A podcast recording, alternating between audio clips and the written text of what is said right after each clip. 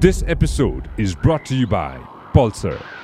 यहीँबाट सुरु गरौँ न x can start from here यहाँ यस कहाँ जान बाँकी छ त एरियन दाइ त्यसको मतलब यसो सोचौँ अन्त कहाँ जान बाँकी छ अघि बिहान कहाँ जान बाँकी छ त त्यसो त्यहीँबाट त अन्त अघि बिहान मैले म्याप हेर्दै थिएँ मेरो साथीको छोरीसँग यता इस्ट ए नो नो वेस्टपट्टिबाट हामीले अब इन्डिया त गइहाल्यौँ। त्यस पछाडि मिडल इस्टमा दुबई आबुधाबी अनि गएकोहरू भन्छु है पहिला। हजुर हजुर। आबुधाबी अनि ओमान दोहा अनि म्याप खोल दोहा पछाडि हामी बाहरेन अनि कहाँ कहाँ गएको छ अहिले त्यतिमै राख इजरायल इजरायल पनि गइसक्यौँ म। सोलो प्रोजेक्टमा। अनि अलिक उता सर्यो भने हामी अब इटली गयौँ अनि युरोपपट्टि नर्वे गयौँ डेनमार्क गयौँ जर्मनी गयौँ अनि स्विजरल्यान्ड पनि गएको छु म सोलो प्रोजेक्टमा। अन्त पोर्चुगल जानु आँटेको छु। पोर्चुगल अन्त लन्डन भइहाल्यो युके। अनि माथि आयरल्यान्ड पनि गएको छु म डब्लिन होइन। क्यापिटल। अन्त त्यहाँदेखि फेरि हामी अलिकति उता सर्यौँ भने अब अमेरिका आइहाल्यो। अमेरिका त होल अमेरिका घुमिसकेको। त्यहाँदेखि क्यानाडा पनि गएँ म। तपाईँको भ्यानकुभरदेखि यता टोरोन्टोसम्म बिचबिचमा पर्ने सबै सिटिजहरू भ्याइसकेको छु। त्यहाँदेखि अब अक्रस द पेसिफिक हेर्दाखेरि जापान भयो।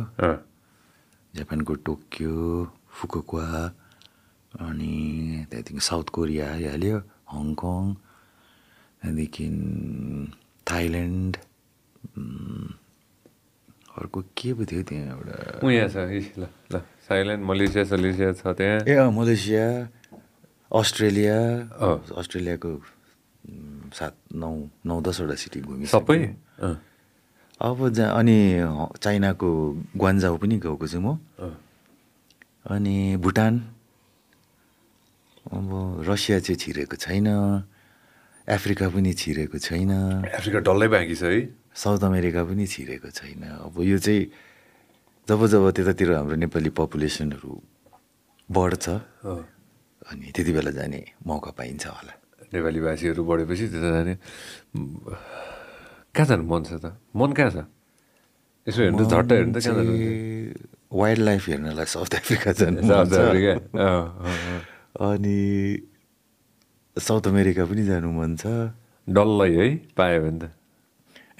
त्यो मोटरसाइकल त्यो मैले जमाना मोटरसाइकल डायरिज भन्ने हेरेको थिएँ कि एउटा सिनेमा होइन? अनि त्यसमा चाहिँ त्यो के अरे माथिदेखि तलसम्म त्यो मोटरसाइकलमा जान्छ क्या। कहाँदेखि? माथिदेखि नै आई बिलिभ त्यता कोलम्बिया सलम्बिया भेनेजुला त्यता कतातिरबाट माथिबाट तल जान्छ कि तलबाट माथि जान्छ कता पो जान्छ होइन? दुईजना केटाहरू कि। सो त्यो त्यो त्यो त्यो मुभी छ कि एउटा। त्यो पनि रमाइलो हुन्छ होला। त्यसरी मोटरसाइकल चलायो भने त। ए सिङ्गापुर पनि गएको छ ए सिङ्गापुर पनि छ नि है साँच्चै। मकाउ। ए मकाउ जानु हो? कसिनो क्यापिटल अफ होइन अफ एसिया भन्छ के अरे मकाउलाई होइन। कसिनो खेल्छन् के अरे त्यहाँ होइन। त्यहाँ घुम्नु पनि गयो अनि यसो हल्का अनप्लग सो जस्तो पनि गरेको थिएँ मैले। मकाउमा? उम्, नेपाली छ त्यहाँ टन्नै? टन्नै छ नेपाली। एउटा मकाउ जानु बाँकी छ। म त्यसको मतलब यसो हेर्दाखेरि चाहिँ एक हिसाबले। होइन अनि न्युजिल्यान्ड अस्ति भर्खर ब्यान्डसँग त्यहाँको पपुलेसन कस्तो? छ न्युजिल्यान्डको नेपाली पपुलेसन कम छ तर खै कसरी हो कसरी हाम्रो अस्ट्रेलिया न्युजिल्यान्ड लन्डनहरूमा कम्ती पपुलेसन भए पनि कन्सर्ट्सहरू हुँदा चाहिँ सबैजना आउँछन् क्या। लाइक म्यानेजमेन्ट राम्रो भएर हो कि ठाउँ सानो भएर हो कि के त त्यही सन्दर्भमा अब अमेरिकामा चाहिँ क्राउडलाई अलिकति बटुल्नु गाह्रो छ। एक्सेप्ट न्युयोर्कमा चाहिँ धेरै आउँछ। डालस डालस टेक्सस डालस टेक्ससमा पनि धेरै आउँछ। त्यो बाहेक अरू सिटिजहरूतिर चाहिँ तर अस्ति भर्खर मैले डिसीमा गरेको थिएँ भर्जिनियामा त्यहाँ पनि धेरै आएको थियो। अनि यो हाम्रो ओहायो ओहायो र कोलम्बस कोलम्बस हो यस त्यहाँ धेरै हो। Columbus Akron Cincinnati Harris Harrisburg Harris- Pittsburgh. त्यतातिर पनि धेरै छन् एकदमै। म अहिलेसम्म उता गएको छैन दाइ पर्फर्म गर्नलाई अस्ट्रेलिया पुगेको छैन म अहिलेसम्म। अनि कुरा कति धेरै कुरा आयो कि होइन अस्ट्रेलियाको होइन एक्सट्रिममा वाट्सएप चेक गरेर कति धेरै कुरा आयो कि दाइ अस्ट्रेलियाको होइन अनि खै कहिले नि के जुरेन के जुरेन के जुरेन अनि हाम्रो सो स्टार्ट गरिसकेपछि कति प्रतिशत छ अरे अस्ट्रेलियन अस्ट्रेलियामा हुने दाजुभाइ दिदीबहिनीहरूको हाम्रो भ्युवरसिप ठुलै छ क्या अरे होइन? त्यस्तै बाह्र पन्ध्र दस प्रतिशत। पर्सेन्ट भन्दा माथि नै छ। दसभन्दा माथि। हाम्रो अस्ट्रेलिया- अस्ट्रेलियामा बडो हेर्नु हुँदो रहेछ धेरैजना साथीहरूले होइन? दुबईमा समेत। होइन युएमा पनि बडो धेरै हेर्नु हुँदो रहेछ सुन्नु हुँदो रहेछ होइन? अनि अस्ति त हामी दुबईमा ट्रेन्डिङ गएछौँ दाइ। दुबईमा हामी ट्रेन्डिङ यु युएमा ट्रेन्डिङ गयो होइन हामी त्यस्तै के हो क्या अरे युएमा अनि अस्ट्रेलियामा पनि यत्रो ठुलो पपुलेसन छ नेपाली भाषीहरूको होइन। अनि त्यसपछि पुगेको थिइनँ म अनि सो चाहिँ बडो हेर्नु हुँदो रहेछ त्यसजना साथीहरूले। अनि त्यसपछि हिजो अलमोस्ट अलमोस्ट फाइनल भएको छ अनि पोस्टर ठ्याक्क आएको छ होइन? म सेयर गर्छु भनेर म दाइ ठ्याक्क आज दाइ आउँदाखेरि पनि सेयर गर्छु भनेर साउथ एसियन म्युजिक फेस्ट भनेर छ होइन? Music for solidarity and humanity भनेर। यहाँ चाहिँ राजु दाइले पर्फर्म गर्दै हुनुहुन्छ फ्रम मङ्गोलियन आर्ट्स र निरज श्रीधर बम्बे बाइकिङ्स हजुर चिन्नुहुन्छ? चिन्छ चिन्छ। के अरे ओचेली ओचेली भन्ने गीत होइन? हामीले धेरै अगाडि रङ्गशालामा उहाँसँग बजाइसकेको नि। ए हो र खेल खेलिसक्नु भयो? होइन। सँगै खेला कि? होइन होइन कन्सर्ट। अनि बुझेँ मैले कति कति अगाडि? मेबी टु थाउजन्ड नाइन ए हो र। Bombay Vikings at one point was a very big band नि होइन? तर ऊ एक्लै आएको थियो सोलो ए हो र। त्यो एक हिसाबले भन्नुपर्दा क- कन्सर्ट यहाँ पनि हुनुपर्ने थियो तर मोस्ट प्रब्ली अलिकति सिफ्ट भएको छ क्या अरे। ए टु थाउजन्ड नाइनमा खेलेको। ए सँगै you play together seventy four AD Firoz दाई हुनुहुन्न थियो। हि हेड जस्ट लेफ्ट त्यति बेला बम्बे बाइकिङसँग गरेको। म ट्र्याकमा गाउनु भएको थियो। ए हो र? ए भनेपछि यो कहिले हो यो? यो अप्रिलको पन्ध्र तारिक छ। खै त्यो ठाउँ भनेर त म त गएकै छैन। दाइलाई मोस्ट प्रब्ली थाहा छ होला। यो ऊ पनि थाहा छ। अस्ट्रेलिया त धेरै पर्फर्म गरिसक्नु भयो दाइ होइन? सोलो पनि यो- दुबईको यो अस्ट्रेलियाको दाइ। यो यो चाहिँ ए हुन्छ नो प्रब्लम यो चाहिँ अस्ट्रेलियाको के ठाउँ छ भने नि एक्ज्याक्टली भन्नु पर्दाखेरि चाहिँ लुना पार्क रे। ए थाहा छ हजुरलाई? Luna Park big top Luna Park म म त त्यो सिडनी सिडनीमा अँ सरी सिडनीमा चाहिँ बिग टप लुना पार्कमा चाहिँ हुनु लाग्यो। म एक्साइटेड छु। कस्तो अस्ट्रेलिया चाहिँ? एकदमै लेड ब्याक रिल्याक्स्ड दो पसलहरू चाँडै बन्द हुन्छ। अनि पिपल वर्क लेस जस्तो लाग्छ मलाई कम्पेयर टु अमेरिका। अमेरिकामा चाहिँ अब म I'm talking in terms of the locals है त्यहीँको नट नेप्लिज अमेरिकन्सहरू चाहिँ अब एकदमै बिहानदेखि बेलुकैसम्म खट्ने. अस्ट्रेलियन्सहरू चाहिँ दे आर मोर रिल्याक्स क्या। अब. दे इन्जोय लाइफ अनि काम धेरै नगर्ने चाँडै वर्कहरू स्टप गर्ने. त्यही अलिकति। अलि लेट ब्याक छ त्यहाँ अलिकति लेट ब्याक छ म एक्साइटेड छु धेरैजना धेरैजना यङ साथीहरू हुनुहुन्छ कि अस्ट्रेलियामा चाहिँ होइन? अस्ट्रेलियामा तास्मेनिया पनि एकदमै दामी ठाउँ छ घुम्नलाई चाहिँ। तास्मेनिया। तास्मेनिया। त्यहाँ पनि भयो भने गएको राम्रो। यसपालि त त्यस्तो टाइम नमिल्ला तर रमाइलो हुन्छ होला। हाम्रो होइन, यसो सोचिरहेको थिएँ कि मैले त्यसको मतलब सोलो पर्फर्म नगरेको अथवा से ब्यान्डसँग सेभेन्टी फोरसँग नगरेको भने त त्यो खासै छैन रहेछ त। अफ्रिका र दुइटा कन्टिनेन्ट बाहेक त खासै छैन है। साउथ अमेरिका बाँकी छ अनि अफ्रिका बाँकी छ अनि ब्यान्डसँग अब धेरै जस्तो ठाउँहरू त म सोलो पनि गइसकेको छु। त्यही त्यही ठाउँमा चाहिँ एकचोटि सेभेन्टी फोर एटीसँग फेरि रिपिट गर्नु पाएँ। झन् रमाइलो हुन्थ्यो। सेभेन्टी फोरसँग त्यो सबै ठाउँहरूमा एक हिसाबले भन्नु पर्दाखेरि वा किनभने सानसानो ठाउँहरूतिर चाहिँ अब सोलो आर्टिस्टहरूलाई नै धेरै प्रिफर गर्छ नि त अर्गनाइजर्सहरूले अब अलिकति कम्ती खर्च होइन एयरफेयरहरू अब धेरै बच्छ होटेल अकोमोडेसन्सहरू पनि धेरै बच्छ हो त्यस्तोतिर चाहिँ अब सेभेन्टी फोर एटीसँग गएको छुइनँ सो त्यस्तो ठाउँहरूतिर पनि अब अब अहिलेसम्म त डेफिनेटली पपुलेसन बढिसक्यो। होइन नेपाली अडियन्स भनौँ न अन्त अब त अफोर्ड गर्नु सक्छ होला जस्तो लाग्छ मलाई। मलाई त्यस्तै लाग्छ अहिले आएर एक हिसाबले हेर्नु पर्दाखेरि। फर्स्ट गिग सेभेन्टी फोरसँग होइन first gig first gig seventy फोरसँग कहाँ चाहिँ दाइ हजुर? विदेशमा? होइन इन जेनरल यो अहिले ज्ञान मण्डला छ नि। हो त्यहाँनिर त्यो मोक्स भन्ने रेस्टुरेन्ट त्यो भित्र हल छ नि। द्याट प्लेस ए हो र। फर्स्ट नाइन्टी सेभेनमा होला। नाइन्टी सिक्स हो कि नाइन्टी सेभेनमा? नाइन्टी सिक्स हो कि नाइन्टी सेभेनमा? तर म I was in the keys piano one of the things I wanted to ask you right in the beginning, okay, like, what instrument you don't know how to play भन्नु छ मलाई नि मलाई यो क्वेसन गरेँ कि अप्ठ्यारो लाग्छ। त्यही त मैले यसो हेरेँ म मैले आफ्नै आँखाले होइन यो सबैजनालाई भन्नु चाहिँ पर्छ होइन यो पन्ध्र वर्षमा होइन दाजुले बजाएको मैले almost almost every instrument I've seen के दाइ हुन्छ नि होइन I probably seen you perform like I don't know like fifty times maybe more seventy four एटीमा म फर्स्ट पसेको चाहिँ एज अ पियानिस्ट पसेँ ओ, ओ। होइन। त्यस पछाडि I was transfer to madal transfer transfer to मादर मादल एन्ड प्रकसन छ मैले छुँदैनहरूमा। कोङ्गाजहरू मैले बजाएको होइन? अनि जति मायाहरूमा मादलहरू सबै मैले बजाएको यो उँभो जाँदा भन्ने गीतहरू छ नि। जे होस् त्यति बेला सम्झी बस्छु एल्बमको प्रकसन्सहरू शताब्दी एल्बमको प्रकसन्सहरू अँ। सबै मैले बजाएको होइन? त्यो पछाडि हल्का हल्का मुख बाजा पनि बजाउनु थालिहालेँ सँगसँगै। अँ।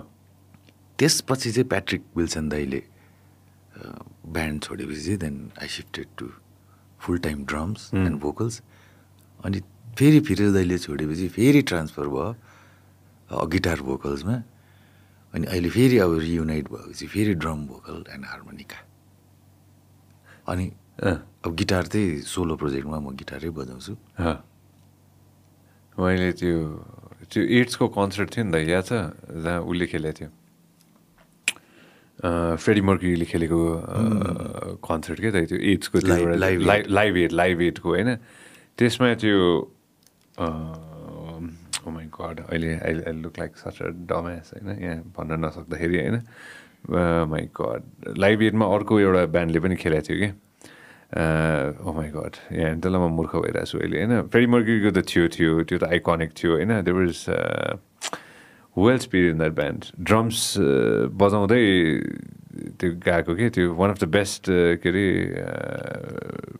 सेट इन द वर्ल्ड भनेर भन्छ कि यसलाई माई गड कस्तो ब्यान्डको माई गड मैले कस्तो बिर्सेको ब्यान्ड पनि होइन कि is a legend Phil Collins Phil Collins exactly oh my god कस्तो हेर्नु यहाँ फिल कलिन्स भनेर नआएको मलाई अनि मैले जहिले पनि मैले फर्स्ट टाइम त्यो हेरेको मलाई याद छ क्या त्यो लाइभ एडको होइन? मैले नाइन्टिजमा हेरेको कि त्यो त्यो त्यो बिट होइन?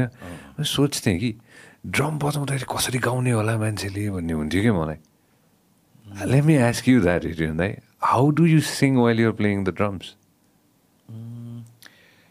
अब हे देख्दा अनि अब सुन्दा चाहिँ it's a those two jobs are totally अब Exactly. डिफ्रेन्ट के भन्ने अब? डिफ्रेन्ट लिम्स भनौँ न अफ अ बडी जसरी ड्रममा बस्दाखेरि हामीले अब दुइटै हात दुइटै खुट्टा चलाइरहेको हुन्छ होइन? त्यस्तै नै अब ओभरअलमा ड्रमिङ एन्ड सिङ्गिङ हेर्दाखेरि पनि अब अलग अलग जब्स रेस्पोन्सिबिलिटिजहरू हो क्या यो? तर एउटा गुड पोइन्ट चाहिँ के हो भने if you are a singer and if you play an instrument while you sing then like अब सपोज ड्रम्सकै कुरा गरौँ न होइन? ड्रमरले गीत गाउँछ भने सपोज अब भोकलिस्ट एन्ड ड्रमर छ भने उसले त्यो ड्रम खालि ठोक्दैन क्या? अब I'm no offence to any only drummers कि अब उनीहरूले चाहिँ प्रायः अब they just keep the beat they just keep the groove and like फिल्ड्सहरू हान्ने ठाउँमा हानिहाल्छ होइन? तर सिङ्गरले चाहिँ I think he or she wants that particular instrument to sing also ढिकटाक ढिकटाक भन्दा पनि अब अलिकति ड्रमलाई नै उसले गायकीपट्टिबाट अलिकति झल्काएर ढल्काएर भनौँ न त्यसलाई त्यसरी पोर्ट्रे गर्नु खोज्छ जस्तो लाग्छ मलाई। उसको उसको इन्स्टिङले नै त्यस्तो गर्छ क्या। अब सपोज गिटारिस्ट भोकलिस्ट छ भने पनि अब उसले नर्मल गिटारिस्ट र गिटारिस्ट भोकलले बजाएको फरक हुन्छ जस्तो लाग्छ मलाई। किनभने ऊ त एज अ सिङ्गर उसले जसरी माथि अब आफ्नो भोकल कर्डबाट भोइसलाई युज गरेर उसले डेलिभर गरिरहेको हुन्छ नि उसले गिटार पनि त्यसरी नै एक्सप्रेस गरिरहेको हुन्छ क्या। सपोज पियानिस्ट भोकलिस्ट भयो भने so being a singer is an advantage जस्तो लाग्छ मलाई। भले उसले स्टेजमा नगाओस् तर if you are a singer of stage or a composer and you play the instrument भनेपछि you will want that instrument to be expressed as a song, as a melody, rather than beats and bars and अरू के के?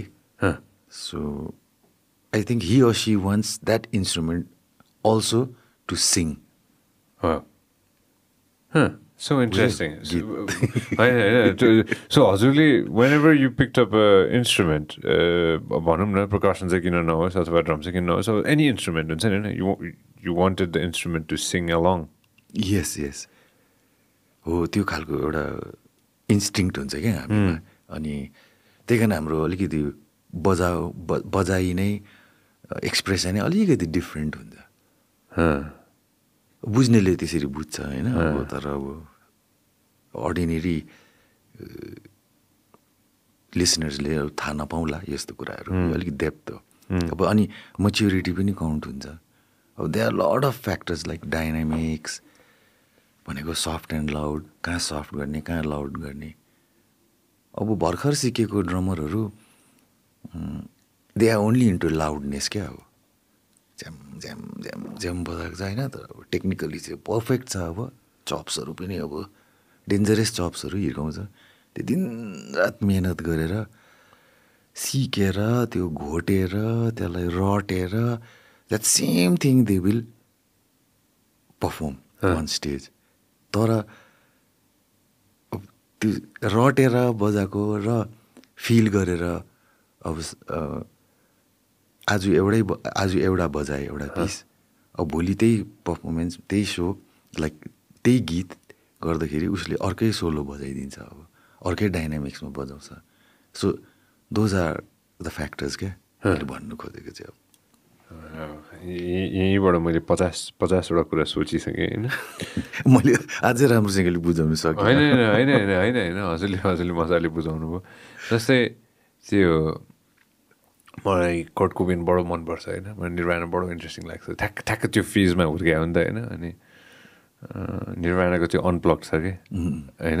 एक सबैजना देखाउँदा मैले कति कति पछि मलाई याद आयो क्या त्यो हजुरले ठ्याक्क भन्दाखेरि कि मलाई त्यो त्यो एटलिस्ट मेरो म हुर्किँदाखेरिको त्यो एउटा त्यो झट्ट मलाई टेलिभिजनमा एमटिभीमा याद छ कि मलाई त्यो होइन? अब एमटिभी एमटिभी कि च्यानल भी दुइटा मात्रै एउटामा त्यतिखेर एमटिभी एमटिभी होइन हो एमटिभीमा अनि त्यतिखेर कोर्ट कोविनले त्यो अनप्लग्ड गरेको दाइ थियो।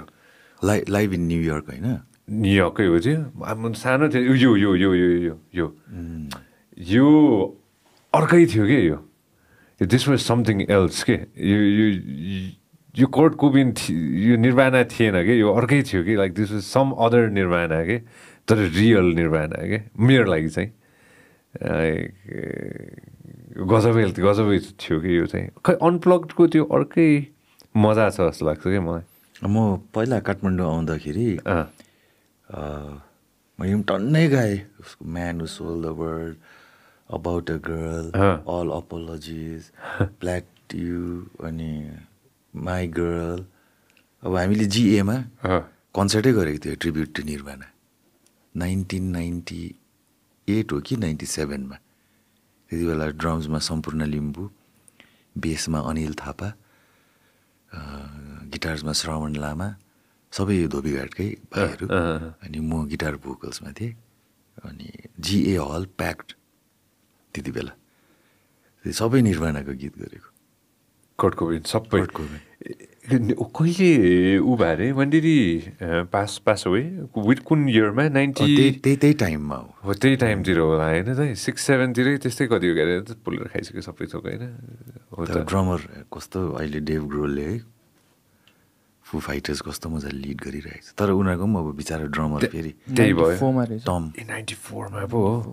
नाइन्टी फोरमा पो हो गएको ए हो र ट्वेन्टी सेभेनको हुँदा ट्वेन्टी सेभेनको हुँदाखेरि हो ट्वेन्टी सेभेन दाइ काठमाडौँ आउँदाखेरि नाइन्टी फोरमा आयो कि नाइ नाइन्टी फोर नाइन्टी फोरमा काठमाडौँ आयो नि दाइ त साँच्ची ठ्याक्कै भनेपछि त्यो नाइन्टी फाइभ नाइन्टी सिक्स भोल्टमा होला concert. Not ninety seven ninety eight. किनभने नाइन्टी एटमा त म अलरेडी 74 सेभेन्टी फोर एटीमा छिरिसकेको थिएँ नि अँ, अँ। तर थाहा छ दाइ कस्तो राम्रो ट्रान्जेक्सन गरायो नि? हुन पनि हो नि? Foo Fighters is one of the best bands in the world दाइ आजको दिनमा। त्यो मान्छेको त्यो ह्युमिलिटी मलाई एकदम मनपर्छ कि। उसको त्यो कति हम्बल कि। एकपल्ट त्यो एउटा भिडियो छ। ऊ लड्यो स्टेजबाट। अनि त्यसपछि उसले खुट्टा अब उफ्रिँदा उफ्रिँदै लडेछ। अनि त्यसपछि खुट्टा भाँच्यो। अब खुट्टा भाँचेपछि अब त्यत्रो फ्यान छ त्यहाँ होइन? अब त्यत्रो गिग भइरहेछ उसको होइन? अब ऊ लड्यो खुट्टा भाँच्यो। अनि ऊ गयो हस्पिटल खुट्टामा कास्ट हाल्यो। अब डक्टरले हालिदियो के अरे कि अब त्यहीँको त्यहीँ। त्यो गयो अस्पताल हाल्यो अनि स्ट्रेचरमा आयो अनि त्यसपछि सबैजनालाई फेरि आयो स्टेजमा अनि त्यसपछि म फर्केर आउँछु है। म फेरि गर्छु भनेर भनेको छ क्या त्यो मैले मैले यसो याद गरेँ त्यो जमानाको भिडियो हो त्यो। आएन सोम्यानसिप भने त्यही त होला नि। होइन र? ऊ अब के अरे डेभ ग्रोल पनि त अब ड्रम्स पनि बजाउँछ गीत पनि गाउँछ and plays the guitar also plays the guitar यही हो ए अँ त साँच्ची यही त हो नि होइन? अलिकति पछाडि जाऊ त गो अलिल बिट अहेड अगाडि हो। यतैतिर होइन होइन यो त लडिसक्यो ऊ। यो न्युजको हो त्यही भएर ए न्युजको हो? ए हुन्छ। अँ त्यसरी अनि माथि गएर गरिदिन्छ क्या अरे। अँ त्यही हो क्या अरे। रोमान्सिप भनेको के रहेछ अहिले दाइ वाट इज रोमान्सिप फर यु म म चाहिँ एकदमै पर्टिकुलर त छुइनँ त्यो सोम्यानसिप भनेको नै देखावटी हो नि त एउटा। वर्डले नै भनिहाल्छ होइन how you show yourself म चाहिँ when I sing when I perform on stage म त्यो गीत अनुसार फ्लोमा गइरहेको हुन्छु। अब कस्तो खालको गीत छ के हो? अब पिन्जाडाको सुगाहरू हो भने अब एकदमै एग्रेसिभ हुन्छु। यो मन त मेरो नेपाली एकदमै एग्रेसिभ हुन्छु। अलिक हेड ब्याङ्गिङ्स टाइप अनि अब स्लो गीतहरू हिँड्दा हिँड्दैहरू हाई रेन्ज छैन भने रिल्याक्स्ड हुन्छ। अनि अब पहिलो जुनीमाको स्लो गीत भए पनि हाई रेन्ज छ नि।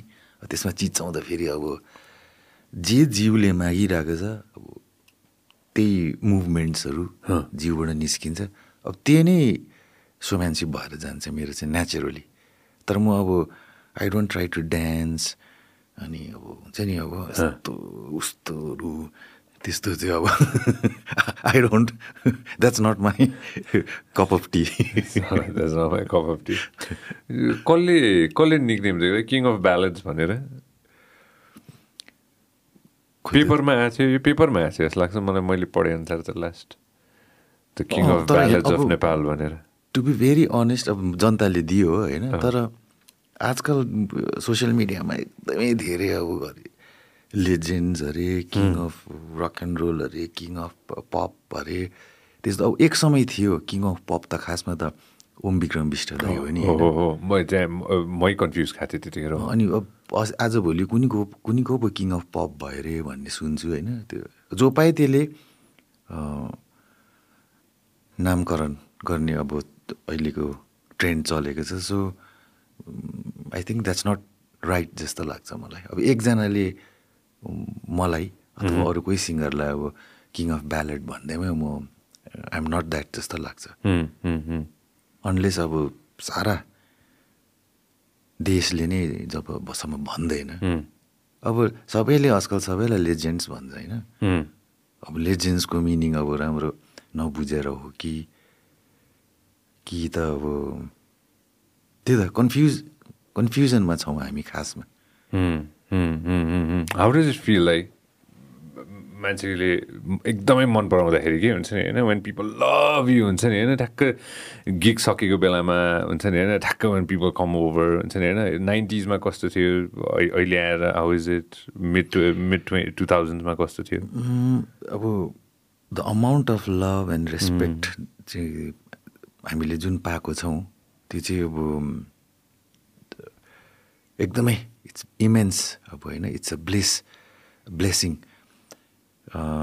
तर समटाइम्स यो फेमले पनि कोही कोही बेला अलिक अन्धो बनाउँछ क्या मलाई पनि अब अझै पनि it tries to like take you sweep you off your feet क्या अब हुन्छ नि? उडाइदिन्छ माथि माथि अब त्यति बेला चाहिँ अब you have to control yourself and you have to know that you belong down there भनेर you have to try to stay grounded तरै पनि एट टाइम्स अब म भयङ्कर अब इगोहरू एकदमै त्यहाँ आउँछ क्या अब। इट्स अ मिक्स्ड फिलिङ्स अब त्यो हुन्छ नि। टेम्पटेसन्सहरू जस्तो लाग्छ मलाई चाहिँ होइन। बट अब कति बेला सो सक्ने बित्तिकै मान्छे अडियन्स फ्यान्सहरू आएर कति फोटोहरू खिच्नु खोज्छ होइन। अब कतिसँग खिच्नु पाइँदैन अब थाकिरहेको हुन्छ होइन। एकदमै झिझेट पनि लाग्छ। अब त्यति बेला आई लुज इट अल क्या? त्य- त्यति बेला चाहिँ अब म पछारिन्छु क्या लाइक गर्नु नपर्ने कुराहरू गरिन्छ कोही बेला खिच्दिनँ भनिदिने। तर मोस्ट अफ द टाइम जब अब थाकिरहेको हुन्छ झिझेट लागिरहेको हुन्छ भर्खर दुई घन्टा उभिएर गीत गाएको हुन्छ गिटार पनि बजाएको हुन्छ ड्रममा पसिनै पसिना पसिना पनि पुछेको हुँदैनौँ। ब्याक स्टेजमा गएर मान्छे आइदिन्छ फोटो फोटो भनेर होइन? र त्यस्तो बेला चाहिँ I try to control myself I say like this is also the part part of my जबै हो। यो पनि मेरो कामै हो। यो पनि तेरो कर्तव्य हो। लाइक उनीहरूले नै तँलाई मन पराएर उनीहरूले नै रुचाएर उनीहरूको माया उनीहरूको रेस्पेक्टले गर्दा नै आज तँ जहाँ छस् त्यहाँ पुगेको छस् भनेर आफैले आफैलाई सम्झाउँछु। अनि I try to make everyone happy आफू ढल्नु आँटेको छ भने पनि। ट्राई माई बेस्ट नाइन्टिजमा कस्तो भन्दा नाइन्टी सेम छ हौ मैले हिजो भर्खर पिक सुपर पिक भनेको नाइन्टी होइन रक एन्ड रोल म्युजिकको के एक हिसाबले भन्नुपर्दाखेरि हुन्छ नि होइन? लाइक रक एन्ड रोलको अब सेभेन्टिज हो जस्तो लाग्छ मलाई। अलिकति पिक त्यहाँ एटिजदेखि अलिकति मोडर्न हुँदै गयो होइन? नाइन्टिजमा अल्टरनेटिभहरू प्रोग्रेसिभ रकहरू आउन थाल्यो। त्यहाँदेखि टु ट्वेन्टी टु थाउजन्ड ट्वेन्टीहरूदेखि त अब टोटली चेन्जै भयो नि। अब अहिले त झन् अर्कै। अहिले अर्कै भयो कि? अघि नै भएर हामीले अफेयर पनि कुरा गर्दै थियौँ नि होइन? त्यो nineteen ninety two thousand two thousand फोरको कुरा होला थ्री फोरको कुरा होला होइन? मलाई अहिलेसम्म याद छ कि? म यहीँ के अरे हाम्रै ललितपुरमा म अहिलेसम्म याद छ म टेम्पोमा थिएँ कि केमा थिएँ होइन? त्यसपछि बाहिर हेर्दा पोस्टरै पोस्टर हुन्थ्यो नि त नि। पोस्टरै पोस्टर हुन्थ्यो नि त है। लेफ्टमा पनि पोस्टर राइटमा पोस्टर होइन कि? त्यो साइन बोर्ड त्यो ठुल ठुलो साइन बोर्ड हुन्थ्यो होइन? त्यो साइन बोर्ड चारैतिर हुन्थ्यो। यो ठाउँमा चाहिँ कन्सर्ट हुन लाग्छ भनेर जब हिल ग्राउन्ड हुनसक्ला रङ्गसारा चाहिँ रेयरली हुन्थ्यो होइन? के सानो गौचरण थियो एउटा हुने ठाउँहरू होइन? पोस्टर बिलबोर्ड्सहरू कन्सर्ट्स कम हुन थालेको थियो कि एट वान पोइन्ट अब अहिले फेरि हुन थाल्यो जस्तो लाग्यो मलाई होइन? तर एक पोइन्टमा कन्सर्ट्स कम भइरहेको थियो नि when you think about big concerts के? पहिला धेरै हुन्थ्यो जस्तो लाग्छ मलाई कन्सर्ट्स अँ हो त्यो त त्यो यस ट्रु ट्रु पहिला धेरै हुन्थ्यो बिचमा कम भएको थियो। आजकल फेरि आजकल चाहिँ पहिला पहिला चाहिँ एकदमै अडियन्सहरूले टिकट्सहरू लिएरै काटेरै पनि आउँथ्यो। आजभोलि चाहिँ अब इभेन्ट्सहरू कर्पोरेट हाउसेसहरूले स्पोन्सर गरेर होला। फ्री इभेन्ट्सहरू धेरै हुन्छ नि त जस्तो हाम्रो नेपाल टुरहरू हुन्थ्यो नि पहिला शिखर टुर जस्तो एनसेल टुर यस्तोहरू। त्यति बेला चाहिँ अब फ्री फ्री नै फ्री जस्तै भयो नि त। अनि अब चाहिँ मान्छेहरूलाई अलिकति फ्री कन्सर्ट चाहिँ हेर्ने बानी भएको छ। प्लस अब टेक्नोलोजीले अब आज म एउटा कन्सर्ट गइनँ। दुई तिन दिन बादमा त्यो कन्सर्ट अब युट्युबमा अपलोड भइरहेकै हुन्छ। सुती सुती हेर्नु पायो। अब धुलो खानु परेन त्यहाँसम्म पुग्नु परेन पार्किङको लागि झन्झट भएन। पुलिसको लट्ठी खाने चान्सेस कम्ती मैले। हो होइन त्यतिखेर रक यात्रामा होइन रक यात्रा त दाइ त्यो आजसम्म पनि होइन अहिलेसम्म पनि त्यो त्यो त कहिले पनि बिर्सिन्न दाइ म त कहिले पनि बिर्सिन्न। तर त्यस्तो कन्सर्ट मैले मैले पहिला पनि मैले मैले बिचमा भने पनि थिएँ यतिखेर होइन seventy four AD if ever re reunited we have to do event in Rangashala भनेर भने पनि थिएँ कि मैले होइन। मेबी प्लान पनि छ हाम्रो। प्लान पनि छ जस्तो लाग्यो मलाई होइन मैले म अलिकति जिस्ट मात्र भनौँ न होइन प्लान कति वर्ष भयो आजको दिनमा? Seventy four AD along as been दाइ अब म चाहिँ नाइन्टी एटबाट बसेको। हो। सो नाइन्टी एटबाट कति भयो क्यालकुलेट गर्दा? नाइन्टी एटबाट भनेपछि टु त्यहाँ भयो भनेपछि ट्वेन्टी फाइभ इयर्स ब्यान्ड त नाइन्टी फोरदेखि नै थियो नि त त्यो। टाइम आउट भन्ने एल्बम निकालेको। सो थर्टी त छुयो? जस्तो लाग्छ? थर्टी त छोयो होइन? अब अस्ति अस्ति भर्खर बाहिर कबवेबको पनि दाइले याद गर्नुभयो होला नि होइन? कस्तो दामी थियो. ग्रान्ड भएको थियो नि होइन? So very few bands which have cross thirty years जस्तो लाग्छ कि मलाई होइन? आजको दिनमा होइन? थर्टी थर्टी इयर्स अब अब आई थिङ्क रङ्गशालामा एउटा ब्याक ब्याक टु रङ्गशाला हुनुपर्छ जस्तो लाग्छ मलाई after some time what you think त्यही त। मागिरहेको छ कथाले त। होइन म त गर्नुपर्छ जस्तो लाग्छ। दाइको सबसे मेमोरेबल अब यसमा मेमोरेबल यो भन्दाखेरि फेरि त्यो कति हुन्छ कति हुन्छ होइन? May some of the most memorable concerts Adrian दाइ सम एउटा मात्र भनेर पिन पोइन्ट किन गर्ने? के मेमोरेबल कन्सर्ट्सहरू त्यही रक यात्रा हो एउटा। अनि एउटा फर्स्ट एभर सेभेन्टी फोर एटीसँगको मेरो कन्सर्ट साउन्ड्स अफ स्प्रिङ भन्ने सोल्टीमा। Sounds of spring nineteen ninety एटमा भएको थियो with seventy four AD and extra म्युजिसियन्सहरू पनि थियो। त्यो पनि एकदमै आई नेभर फर्गेट द्याट अनि अरू त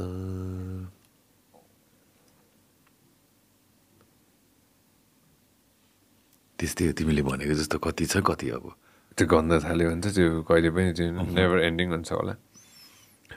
अहिलेको आजको दिनमा क्या दाइ when when you listen to of course अब छोरा नै अब हि प्लेज म्युजिक होइन?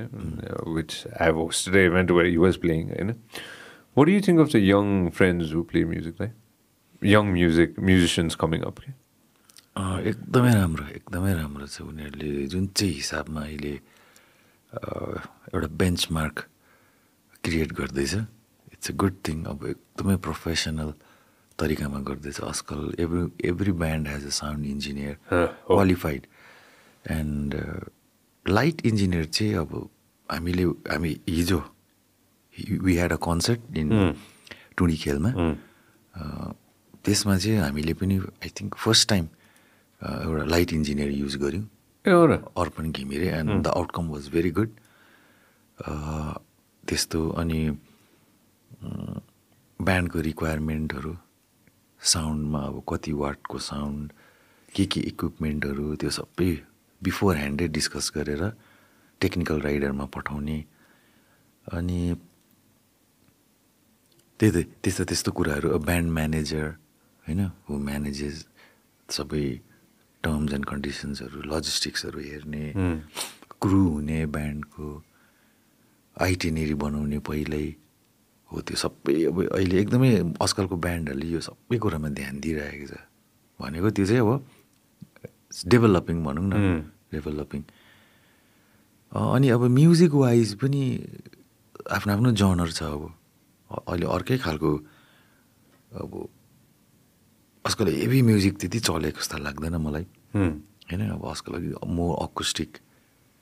अब लोकगीतहरू पनि ब्याकग्राउन्डमा मोडर्न इन्स्ट्रुमेन्ट गिटार पियानोहरू चलाएर त्यो लोकगीत गाउँदाखेरि पनि मिठो सुन्ने। अब लोक अडियन्सले पनि मोडर्न म्युजिकको टेस्ट पायो। मोडर्न म्युजिक सुन्ने मान्छेले पनि लोक फोकको टेस्ट पायो नि। हो त्यस्तो खालको मिश्रणहरू भइरहेको छ। So which is good new songwriters अहिलेको यङ जेनेरेसनहरूले कति उनीहरूलाई रुचाइराखेको छ होइन? हेरिरहेको हुन्छु म देखिरहेको हुन्छु सबै सबै अहिले एकदमै everything is happening for the good and is it happening faster fast त पहिलाभन्दा धेरै फास्ट छ किनभने तिमीले एउटा गीत बनाएर घरकै कोठाबाट पनि त्यो इफ द्याट सङ क्लिक्स अब त्यो घरकै कोठाबाट त्यो गीत एकदमै हिट हुन्छ। तर ह्याभिङ सेड द्याट लाइभ पर्फर्मेन्समा I think some आर्टिस्टहरूले I think they are lacking जस्तो लाग्छ। लाइभमा चाहिँ जुन हिसाबमा उनीहरू भाइरल हुन्छ सोसियल मिडियामा उनीहरूको यति डरलाग्दो फ्यान फलो हुन्छ होइन? अब पर्फेक्ट हुन्छ रेकर्डिङहरू त त्यही गीत त्यही आर्टिस्टले लाइभ गर्दाखेरि चाहिँ अलिक फुस्स भएको जस्तो अलिक खल्लो के नपुगेको नपुगेको। त्यो त्यो चाहिँ त्यो पार्टमा चाहिँ I think they have to pay more attention जस्तो लाग्छ। साउन्ड सिस्टमहरूदेखि लिएर द पर्फर्मेन्स अब सिङ्गिङै पनि कतिले त अब अलिकति अफ ट्युनै गाइरहेको हुन्छ। हो त्यस्तोहरू क्या। अब रेकर्डिङमा त अब यु क्यान डु एनिथिङ एनहेन्सहरू गरेर अटो ट्युनहरू गरेर मिलाएको हुन्छ। स्टुडियोमा पोस्ट प्रडक्सनमा अब अहिले त जे गरे पनि हुन्छ अब अब। जसले पनि गाउन सक्छ। तर स्टेजमा चाहिँ अब त्यो त्यो फेसिलिटिज हुन्न नि त। त्यति बेला चाहिँ उनीहरूलाई अलिकति गाह्रो हुन्छ। बट प्र्याक्टिस गऱ्यो भने I think if they do their homework well I think राम्रै हुन्छ होला। न त त्यतिकै त मन पराएन त्यत्रो लाखौँ अरबौँ जनताले। अस्ति अस्ति निराकार दाजुलाई ठ्याक्क भेट्दाखेरि वे यु रसिङ टु भनेर भनेको प्र्याक्टिस भनेर ठ्याक्क जानुभएको थियो। किन म द्याट गट मी थिङ्किङ कि एउटा band the band which is been performing जुन ब्यान्डले यत्रो तिस वर्ष पर्फर्म गरिरहेछ किन प्र्याक्टिस गर्नुपर्ने होला भनेर पनि मान्छेले सोच्ला नि भन्छन्। मलाई सोध्छ। होइन त? मलाई पनि प्र्याक्टिस छ। आज प्र्याक्टिस जानुपर्छ भन्दा। के को प्र्याक्टिस हो भन्छ होइन? होइन अब प्र्याक्टिस त गर्नु पऱ्यो नि। अब अब त्यो त मसल हो। मसल मेमोरीलाई त अब रिभाइज गरिराख्नु पऱ्यो नि। Practice is must personal practice पनि एकदमै मस्ट हो।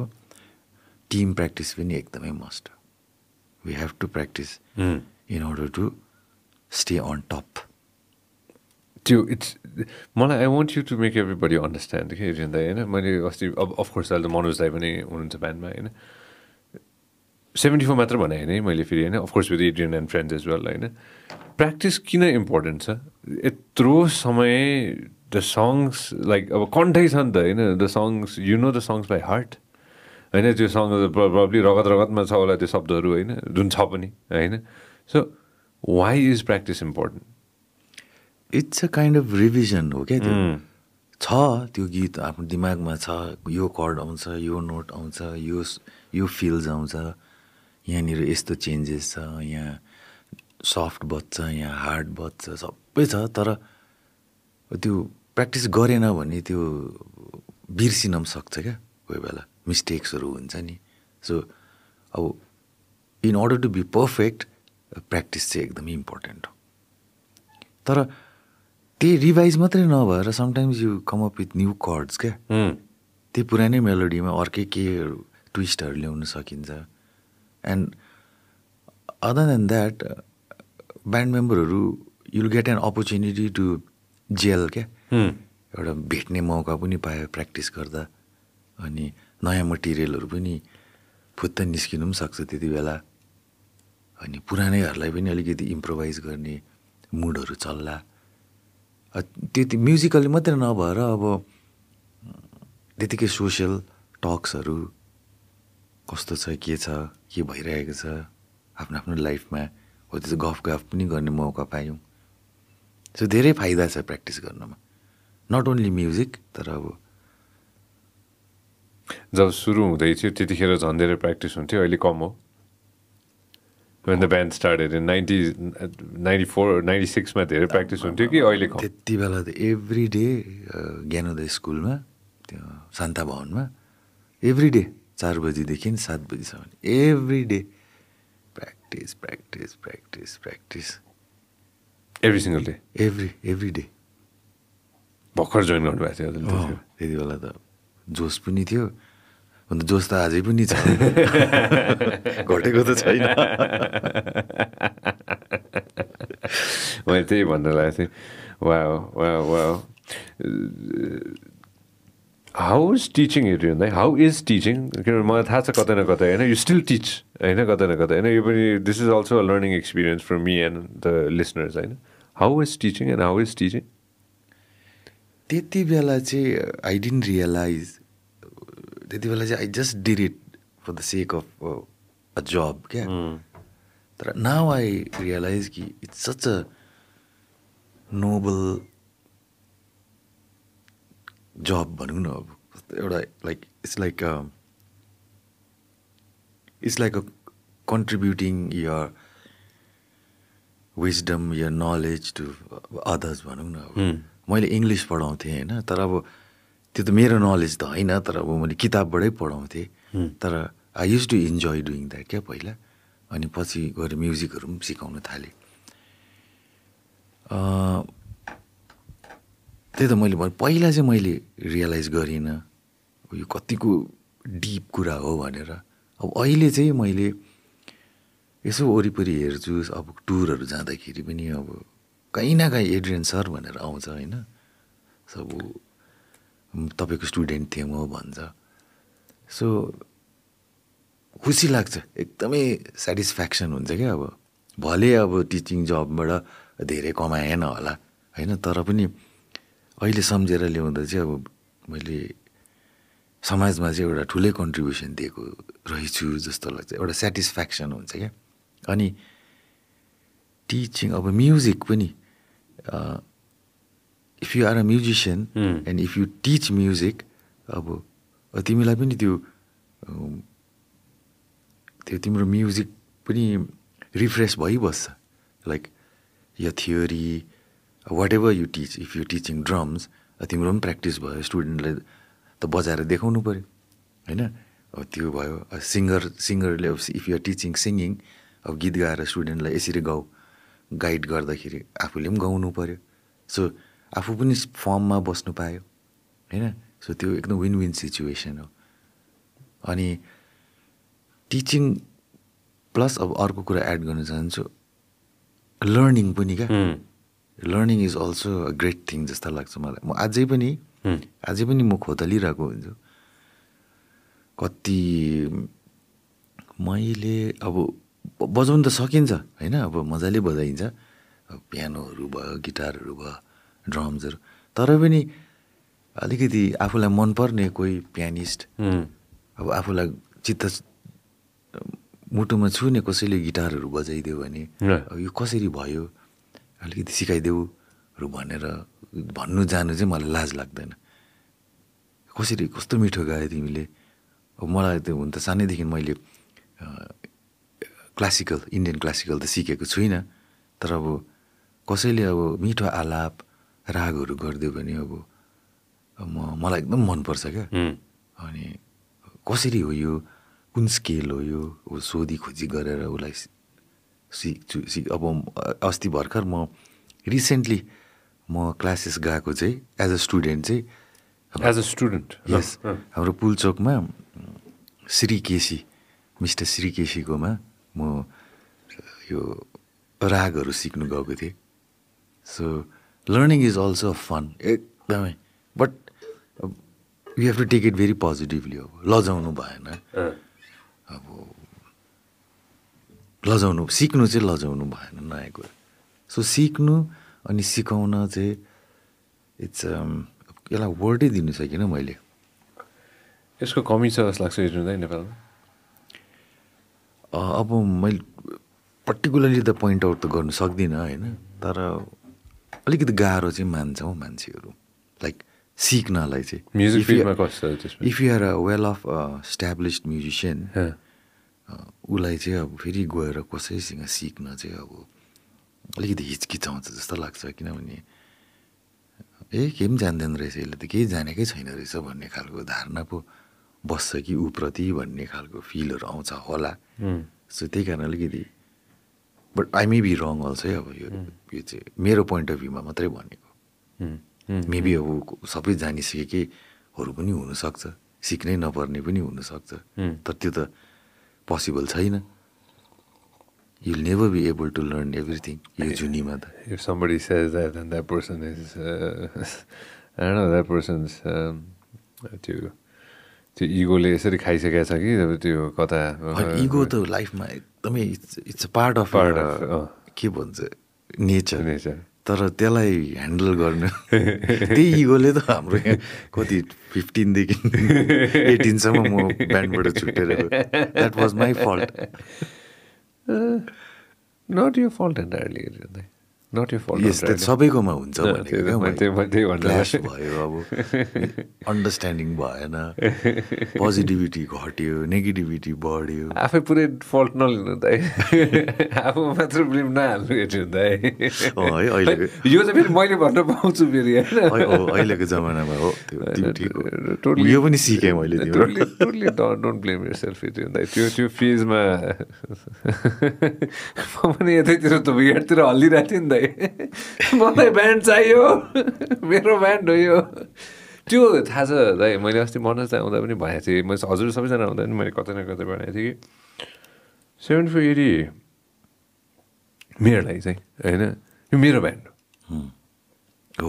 पब्लिक प्रपर्टी होइन अब हजुरले बुझ्नु भने होइन पब्लिक प्रपर्टी हो। जस्तो परेलीमा नेपाली हो बुढा चेपेली हो सबै गीतहरू अब मैले हिजोको कन्सर्टमा पनि भनिदिएँ यो मन त मेरो नेपाली हो अब हाम्रो गीत होइन। यो जनताको गीत हो भनेर। अस्ति नेपाल क्रिकेट टिमले जित्दाखेरि पनि यही गीत बज्यो ब्याकग्राउन्ड सेभेन्टी एटीको जहिले नि कुरा आउँदाखेरि मलाई कहिले कहिले आँखाभरि आँसु आउँछ मेरो होइन? किनभने यो मेरो ब्यान्ड हो कि होइन? यो ब्यान्ड त्यतिखेर पनि होइन म अलिक पछाडि जान्छु होइन? Of course I've known I've I've had the pleasure to know you Manoj दाई निराकार दाई फिरोज दाई फिरोज दाई सञ्जय दाई होइन? अफकोर्स मनोज दाई पनि होइन? अफकोर्स अलि अगाडि जो दाजुहरू हुनुहुन्थ्यो राम्रोसँग मैले भेट्न त पाइनँ होइन तर एटलिस्ट हुन्छ नि होइन। म जुन दिनदेखि मिडियामा छिरेँ मैले त्यही दिनदेखि ब्यान्ड चिने हो। कान्तिपुर एफएममा होइन? म जुन दिनदेखि छि the day I entered the radio station त्यो दिनदेखि मैले ब्यान्ड चिने भनेपछि यो ब्यान्ड त अब मैले पनि कतै नभएर मेरो ब्यान्ड हो होइन हरेक हरेक नेपाली जनतालाई। होइन हाम्रो ब्यान्ड हो भनेर होइन अनि ब्यान्ड ब्यान्डले ब्रेक लिँदाखेरि पनि त्यो मन नमान्ने कि दाइ त्यतिखेर मेरो मन धेरै मानेको थिएन। म मलाई मैले कतिचोटि आएर हजुरलाई पनि भन्नु जस्तो पनि लागेको थियो। मैले अफकोर्स मैले धेरैजनालाई भनेँ। थुप्रोले भन्यो मलाई पनि। होइन? एकदमै यो हामीले जुन काम गऱ्यौँ लाइक छुट्यौँ त्यसले चाहिँ धेरैको मन दुखायो। अब अनि हामीलाई हक पनि थिएन रहेछ कि हामीलाई जसले माया गर्यो रेस्पेक्ट गर्यो उनीहरूको मन दुखाउनु हाम्रो हकमा थिएन। सो मैले मेसेजेसहरू धेरै पढ्थेँ हामी छुट्टिएको बेलामा मिलेर गर्नुहोस् दाइ put your egos aside and come together for the sake of the Nepali audience तपाईँहरूको फ्यानले पर्खिरहेको छ तपाईँहरूलाई भनेर त्यो सेन्टेन्स चाहिँ एउटा मेसेज आएको थियो मलाई। He's one of the organizer चाहिँ हो अहिले हाम्रो तर अब नाम चाहिँ लिन्न म। उसको त्यो मेसेजले एकदमै सोचमा डुबायो मलाई। अनि देन आई थट कि हुनु पनि हो अब हाम्रो पर्सनल इगोले गर्दाखेरि किन जनतालाई तडपाउने किन दुःख दिने? अब घरि कुनी के अरे त घरि के अरे त भनेर किन अन्यलमा पार्ने जस्तो लागेर चाहिँ वी डिसाइडेड अब मान्छे हो भुल हुन्छ होइन? So let's forget it up past is past so let's start a new beginning भनेर चाहिँ वी केम टुगेदर तर mostly for the sake of our listeners एउटा कन्सर्ट थियो क्या दाइ म कहिले पनि बिर्सिनँ यो होइन? अनि एउटा कन्सर्ट थियो जवलखेल ग्राउन्डमा युआर प्लेइङ विथ फिरोज दाई।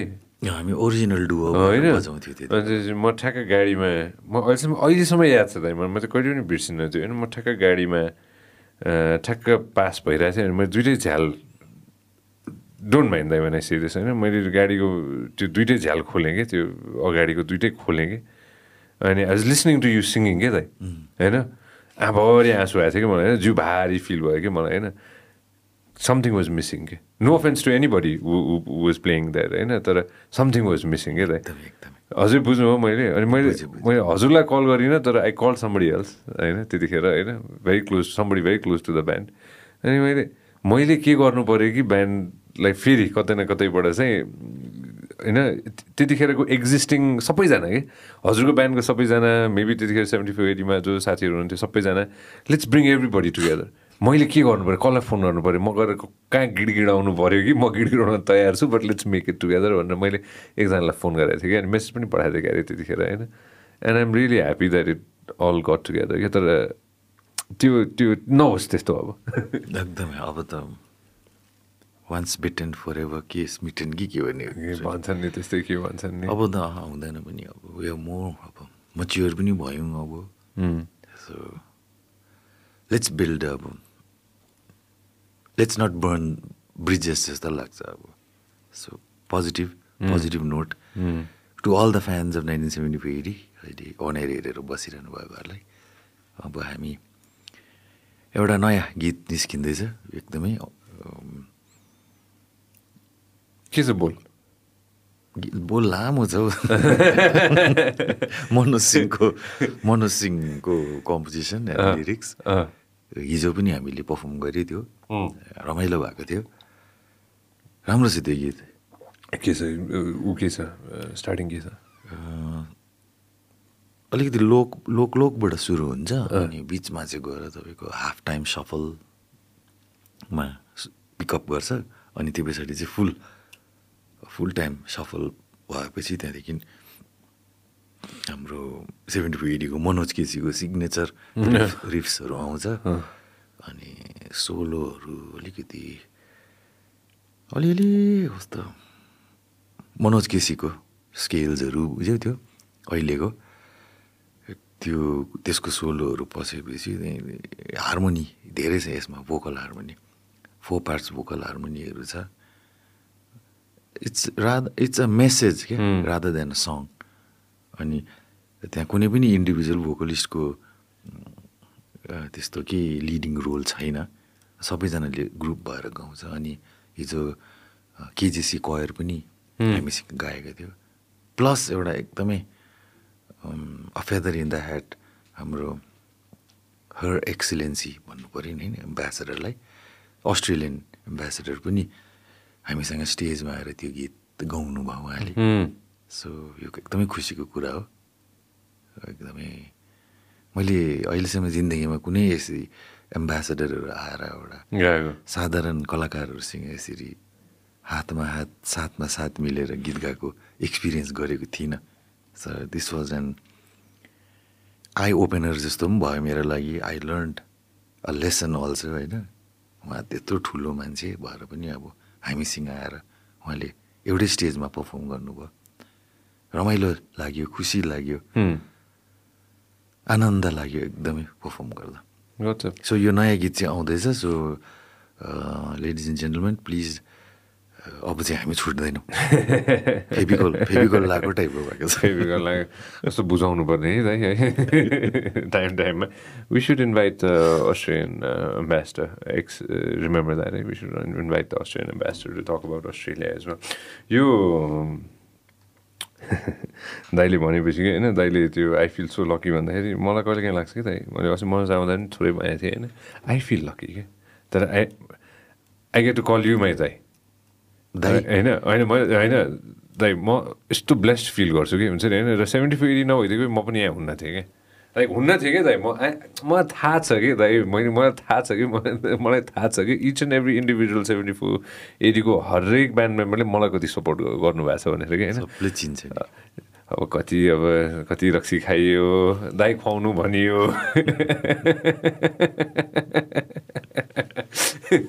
मुखमा बसेर के मात्र गरिएन होइन? you थिङ्क अबाउट इट के द्याट्स वाइ त्यो मलाई मात्र होइन कत कतिजना लिसनर्सहरूलाई हुन्छ होला कि त्यो हरेक जिन्दगीको अप्स एन्ड डाउन्समा सेभेन्टी फोर एटी छ कि छ हरेक हरेक भने धेरैको लाइफमा सेभेन्टी फोर एटी चाहिँ काहीँ न काहीँ केही कसरी न कसरी एउटा हिस्सा बनेको छ क्या कतिको लभ लाइफमा कतिको स्टुडेन्ट लाइफमा कतिको ब्याड टाइम्समा कतिको गुड टाइम्समा त्यही त त्यो सबैमा छ। त्यही कारण त भनेको त मैले अब for the sake of our listeners पनि हामी वी गट टुगेदर आजको दिनमा कतिजना साथीहरूले नयाँ ब्यान्ड खोलिरहनु भएको छ हेरिँदा होइन?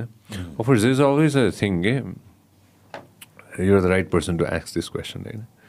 इन्टरनेसनली पनि हेर्दाखेरि पहिलादेखि नै होइन? Vocalist gets to venture out के? Gets to take a step aside होइन? र ओके ल म अलिकति स्टेप अ साइड हुन्छु र म आफ्नो सोलो करियर पनि गर्छु भनेर होइन? अफकोर्स कति ब्यान्ड्सहरूमा नेपाल मात्र भने होइन संसारैभरिको ब्यान्ड्सहरूमा पनि हरेक इन्डिभिजुअल ब्यान्ड मेम्बरले आफ्नो इन्डिभिजुअल ट्यालेन्टलाई चाहिँ एक्सप्लोर गर्ने मौका पाउँछ नि त होइन? कतिले गर्छन् कतिले गर्दैनन् होइन? Band never sticks together forever छै मोस्ट प्रब्लली कुनै पनि ब्यान्ड यस्तो छैन होला जुन चाहिँ लाइफ लङै स्टिक टुगेदर गरेको छ रेयरली छ होला एक हिसाबले भन्नु पर्दाखेरि होइन सेभेन्टी फोर एटीमा पनि how has your solo journey been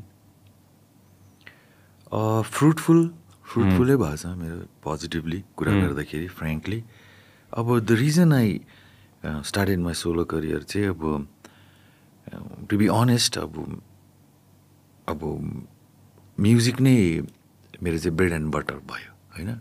so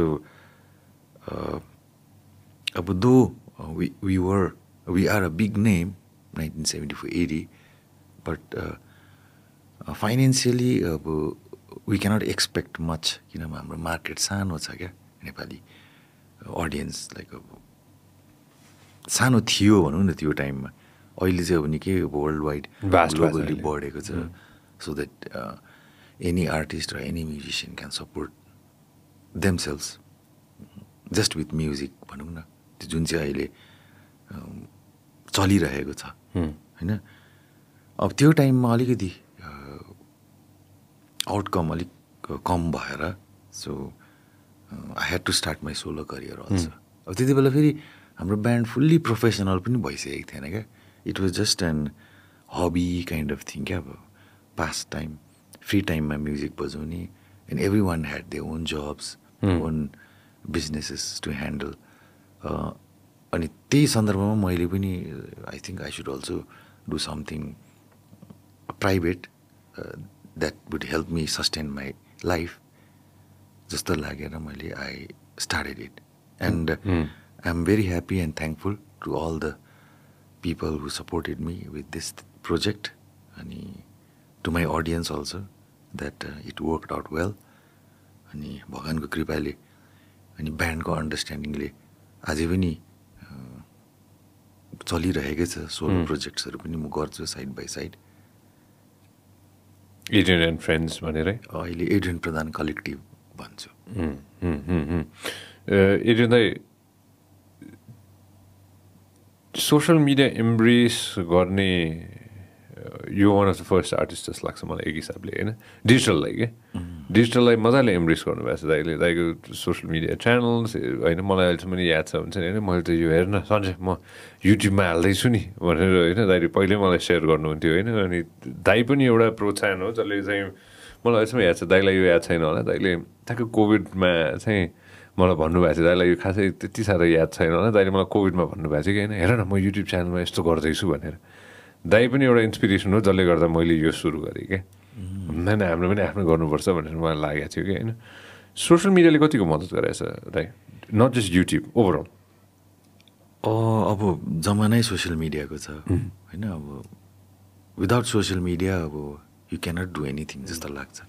मलाई चाहिँ कसले चाहिँ हेल्प गरिदियो भन्दा चाहिँ रोहित जन। उसले चाहिँ मलाई एकजना भाइ चिनाइदियो सागर। सागर राज। अनि सागरले चाहिँ he is also singer musician composer तर इज भेरी गुड एट अब ह्यान्डलिङ सोसियल मिडिया क्या? अनि उसले चाहिँ एकदमै हेल्प गरेर मेरो युट्युब च्यानल स्ट्याब्लिस गरे त्यो अनि मेरो फ्यान पेजहरू फेरि रिभाइभ गरिदियो। हुन त थियो मेरो एडियन प्रधान फ्यान पेजमा थ्री ल्याक्स प्लसै थियो लाइक्सहरू होइन? अनि पछि सागर राजले फेरि त्यसलाई फेरि मोडिफाई गरेर कसरी त्यो थुप्रो कुरा हुन्छ नि अब चलिराख्नुपर्ने कन्टेन्टहरू हालिराख्नुपर्ने र युट्युब च्यानल पनि त्यसरी उसले मोनिटाइज पनि गरिदियो। So I'm thankful to Sagar Raj also त्यही अब कोही न कोही जान्ने चाहिँ चाहिन्छ। अब आर्टिस्टहरूले चाहिँ जान्नु त जान्दैन। अब कस्तो छ भने अर्को एउटा एकदमै इम्पोर्टेन्ट कुरा कम्पोजर्सहरू लिरिसिक्सहरूको लागि यो बिएमआई भन्ने छ। अथवा एसक्याप भन्ने। एसक्यापको फुल फर्म चाहिँ American Society of Composers and Performers त्यस्तो के छ? यो अमेरिकन कम्पनी हो। अनि बिएमआई भनेको चाहिँ फेरि ब्रोडकास्ट म्युजिक इङ्क जहाँ संसारभरि जहाँ जहाँ ब्रोडकास्ट हुन्छ। गीतहरू सब if that composer or the lyricist has registered the work. With the BMI or ASCAP उनीहरूले त्यहाँबाट रोयल्टी पाउँछ। त्यो चाहिँ कम्पोजर र लिरिक्सहरूलाई थाहा त होला तर अब त्यति गरेको जस्तो लाग्दैन मलाई हाम्रो नेपाली कम्पोजर यो सबै एस एस के अरे बिएमआई बिएमआई बिएमआई र अर्को के भन्नुभएको थियो? एसक्याप एसक्याप हेर त गुगल गरेर त एक्स के रहेछ। अनि अनि? सो यो कुरामा चाहिँ अब अलिकति ध्यान दियो भने कम्पोजर म्युजिसियन लिरिक्सहरूले सिङ्गरले हाम्रो रोयल्टी दिएनहरू भन्ने भनिराख्नु पर्दैन क्या अब। बिचरा सिङ्गरको हातमा पनि त हुँदैन नि त। अब कम्पोजिसन र लिरिक्सको रोयल्टी त त्यो यो त यो अर्कै बडीले उठाउने कुराहरू हो नि होइन। सो यो अँ यही हो। ओके अनि अनि अनि सो अवेर गर्न चाहन्छु कि म सबै कम्पोजर्सहरू एएससिएपी एसक्याप रहेछ। म्युजिक क्रिएटर्स म्युजिक युजर्स यो दुईवटा कम्पनीमा चाहिँ तपाईँहरूले पर्सनली कोही जान्ने मान्छेलाई भनेर आफ्नो काम पहिला रेजिस्टर्ड हुनुहोस् अनि आफ्नो कामहरू त्यो उनीहरूको पोर्टलमा अपलोड गर्नुभयो भने चाहिँ तपाईँहरूको रोयल्टी सुरक्षित हुन्छ। ठुल्ठुलो म्युजिक हाउसेसहरू पनि छन् नि त नेपालमा होइन? उनीहरूले पनि गरिदिन्छन् कि दाइको पनि यसमा फेरि दुई मत होला? फेरि अब अलिकति तितो कुरा तितो सत्य। दाइको कतिवटा गीत छ नि त हाम्रो यहाँनिर एमआरसिएन होइन? म्युजिक रोयल्टी सङ्कलन। उहाँहरूसँग म टु थाउजन्ड इलेभेनदेखि रेजिस्टर्ड भएको थिएँ। ओके मैले मेरो कम्पोजिसन्सहरू मेरो लिरिक्सहरू सबै उहाँहरूलाई दिएको थिएँ होइन? तर अहिलेसम्म इलेभेनदेखि ट्वेन्टी थ्रीसम्म नथिङ। अब बुझ्दा चाहिँ उनीहरू पनि उनीहरूको सिस्टमै छैन भन्छ क्या। भन्नाले डिजिटल सिस्टम छैन कि? उनीहरूको त्यो प्लेटफर्मै छैन उनीहरूको आफ्नो सफ्टवेयरै छैन अरे। अनि जे पनि हुन्छ अब मिले मतोमा टाइपको अब जस्तो आजकलको रियालिटी टिभी सोजहरू हुन्छ। जस्तो सिङ्गिङ सोजहरू उनीहरूले चाहिँ नेपाली गीतहरू त गर्छ नि अब हाम्रो गीतहरू सबै नेपाली गीतहरू त बजाउँछ त्यहाँ उनीहरूले पर्फर्म गर्छ होइन? र त्यसको रोयल्टी चाहिँ अब उनीहरूले चाहिँ लमसममा गएर त्यो उनीहरूलाई दिँदो रहेछ। अब त्यो रियालिटी सोज चलाउने मान्छेहरूले के भन्छ भने हामीले त रोयल्टी तिरिसक्यौँ भन्छ। अनि कसलाई तिर्यो भन्दाखेरि चाहिँ अब एमआरसी कस्तो नाम नआएको एमआरसी त्यो छ नि music royalty SN, okay. MRC SN. दियौँ भन्छ होइन। अथवा पर्फर्मेन्स सोसाइटीलाई दियौँ भन्छ। तर अब MR MRSCN? MRCSN MRCSN, okay MRCSN। सिएसएनले चाहिँ। अहिलेसम्म खै मलाई चाहिँ अब मलाई चाहिँ अब अहिलेसम्म उनीहरूले केही पनि दिएको चाहिँ छैन। दुई हजार एघारदेखि अहिलेसम्म। दिएको छैन। अनि मैले उनीहरूबाट मेरो कन्टेन्टहरू एप्लिकेसन दिएर निकालेँ भनौँ न। Then I got registered with the BMI and BMI I opted for BMI ASCAP भन्दा पनि। बिएमआई बिएमआई भयो सङ ट्रस्ट भयो. म एउटा इक्जाम्पल हाइपोथेटिकल इक्जाम्पल गरौँ न होइन? सञ्जय श्री लाल गुप्तालाई गीत गाउनु मन लाग्यो सपोज होइन? मलाई मलाई गीत गाउनु मन लाग्यो। एक्सले एउटा गिटार लिएर आयो जुन अब of course I don't know to play music उसले बजायो होइन? अनि मैले चाहिँ अब मैले सुरु गरेँ अब होइन? अहिले चाहिँ I started singing your songs होइन? मैले अब जुन भए पनि दाइको एउटा गीत चाहिँ मैले गाएँ सपोज होइन? मैले गाएँ मलाई बडो मन पऱ्यो होइन? आई लभ इट मैले आफ्नै शैलीमा आफ्नै स्टाइलमा मैले गाएँ कभर गरेँ। के भन्छ यसलाई? के अरे कभर गरेँ मैले। होइन कभर गरिसकेपछि मैले सपोज कुनै डिजिटल प्लेटफर्ममा राखेँ। राख्यो how is that gonna make you feel I I I should be happy okay. किनभने तिमीले त्यो युट्युबमा राख्यौ अथवा कुनै पनि डिजिटल प्लेटफर्ममा राख्यो। तर अब बिएमआई अथवा एसक्यापलाई चाहिँ थाहा हुनु पऱ्यो कि यो गीत चाहिँ एड्रियन प्रधानको कम्पोजिसन हो अथवा ए एक्सपाइजेडको लिरिक्स हो भने। त्यो थाहा हुनुलाई चाहिँ मैले बिएमआईसँग रेजिस्टर गरेर तिमीले जुन चाहिँ गीत गाएको छ नि त्यो गीत चाहिँ मैले उनीहरूलाई बुझाइसकेको हुनुपर्छ। अनि उनीहरूले तिम्रो युट्युब च्यानल अथवा कुनै अरू अन्य डिजिटल. च्यानलबाट जति बच्छ नि त्यसबाट रोयल्टी उनीहरूले अटोमेटिकली काटेर राख्छ। ओके ओके ओके अनि त्यो चाहिँ मलाई पठाउँछ। ओके सो तिमीले मलाई डाइरेक्ट दिनु पर्दैन।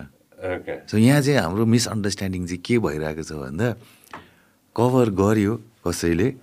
तर त्यो गर्ने आर्टिस्टले चाहिँ त्यो ओरिजिनल आर्टिस्टलाई डाइरेक्ट पैसा दिनुपर्ने त्यस्तो एक्सपेक्टेसन्सहरू भइरहेको छ क्या। खासमा चाहिँ त्यो ओरिजिनल कम्पोजर र लिरिक्सले चाहिँ त्यो जस्तो संस्थाहरूमा चाहिँ रेजिस्टर गर्नुपर्छ। सो जति जति दाईको गीत कभर गर्यो उति दाईलाई फाइदा। फाइदा। एक हिसाबले भन्नु पर्दाखेरि होइन त? राइट स्टार्ट कभर दाईको युट्युब च्यानल च्यानल खोल्दा एक्स अ, होइन? त्यो त झनै गजब भयो त्यसमा एक हिसाबले भन्नु पर्दाखेरि होइन? मैले थिङ्क अबाउट इट होइन? यो कुरा चाहिँ बडो इन्ट्रेस्टिङ लाग्यो मलाई यो कुरा अनि अर्को कुरा पनि के हुन्छ भने अब सपोज मैले मेरो गीत के अरे रेजिस्टर गरेको छु मैले मैले बिएमआईसँग रेजिस्टर गरेको छुइनँ भने पनि कम्पोजर र लिरिक्सको रोयल्टी बिएमआईमा गइ नै रहेको हुन्छ। तर अब यो चाहिँ लाभारिस प्रपर्टी जस्तै हुन्छ क्या उनीहरूको लागि। मान्छे छैन यो क्लेम गर्ने तर आ आउने चाहिँ आइरहेको छ। अनि त्यस्तो चाहिँ कहाँ उनीहरूले कसलाई दिन्छ भन्दाखेरि हाइएस्ट जसको रोयल्टी छ नि. जस्तो अब अमेरिकाको ठुल्ठुलो आर्टिस्टहरू अनि उनीहरूकै रोयल्टीमा गाबेर पठाइदिन्छ। उनीहरूले they don't want to keep it also they want keep it also अनि बडो इन्ट्रेस्टिङ होइन बडो बडो इन्ट्रेस्टिङ लाग्यो मलाई यो कुरा कि। त्यो जस्तै दाइलाई एउटा इक्जाम्पल दिन्छु होइन यहाँ कस्तो यो यहाँ मै ठो ठोकेँ कि होइन केही दिन अगाडिको कुरा हो म आफै यसो इन्स्टाग्राम हेरिरहेको थिएँ कतातिर होइन अनि मेरो आफ्नै आवाज गुन्जियो कि इन्स्टाग्राममा होइन अनि मैले के त्यो रिल्स हेरिरहेको थिएँ कि इन्स्टाग्राम रिल्स अनि मेरो आफ्नै आवाज गुन्जियो यसो हेरेँ मैले के रहेछ त भनेर अनि एकजना साथीले चाहिँ मेरो अब मोस्ट प्रब्लम मैले पडकास्टमा किनकि भनेको थिएँ होला होइन अब कसैलाई मन छोयो होला होइन अनि उहाँहरूले चाहिँ त्यति सेगमेन्ट काटेर चाहिँ अनि ब्याकग्राउन्डमा चाहिँ अब कुन चाहिँ एउटा पहाड हिमाल के राख्नु भएछ अनि मैले बोलेको कुरा चाहिँ राखिदिनु भएछ लगभग दस बिस सेकेन्डको थियो यो नयाँ रहेछ एक्स मैले देखाएको थिएँ होइन?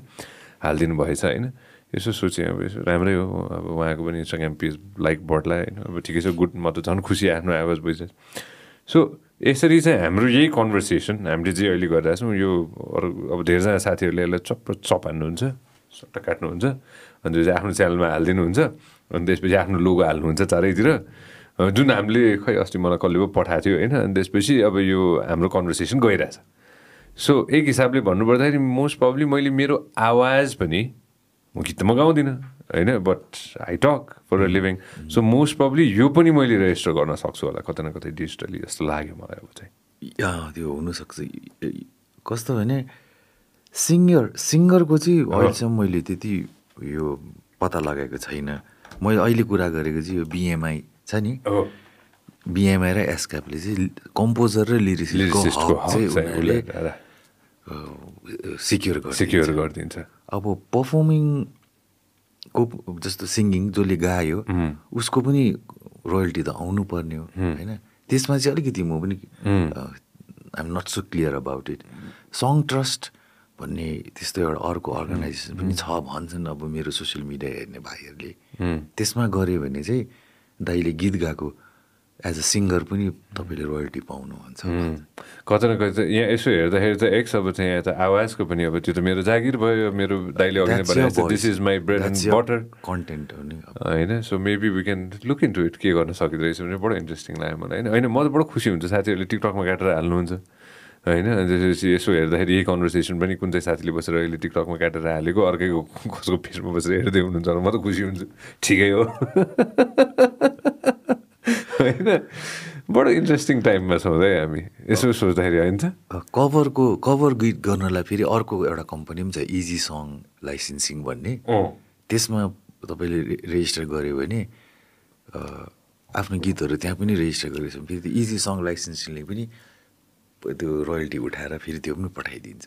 हो त्यस्तो हुन्छ।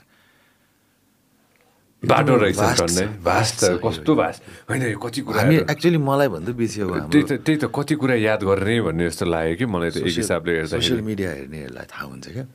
कति कुरा कति कुरा हेर्ने भन्ने भयो कि? हेर्दा यसो एक हिसाबले भन्दाखेरि हुन्छ नि होइन?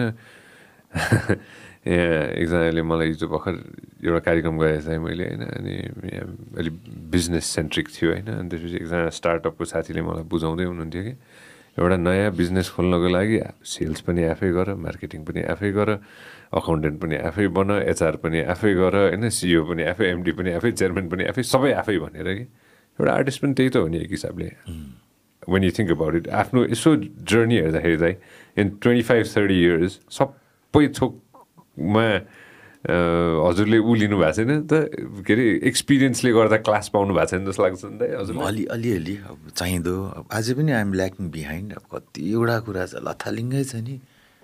कुन चाहिँ गीत कुन चाहिँ कम्पनीमा पहिला दिइ पठाएको अब कुन चाहिँ गीत कहाँ छ उसको कम्पोजर को हो के अब कम्पोजर र लिरिक्सले खासमा अब आफै नै उनीहरू रेजिस्टर भएर गऱ्यो भने त लन्ठै साफ भइहाल्यो नि उनीहरूको त सिक्योर भइबस्छ नि। But they still like a hope that अब सिङ्गरले उठाएर दिला भन्ने टाइपको क्या अब अब खास त अब अब हामीले देश नथिङ वी क्यान डु हो do you do with seventy four seventy four चाहिँ के छ त अहिलेको लागि? सेभेन कलेक्टिभ एफर्टको हिसाबले गर्ने हो कि इन्डिभिजुअली गर्नुहुन्छ?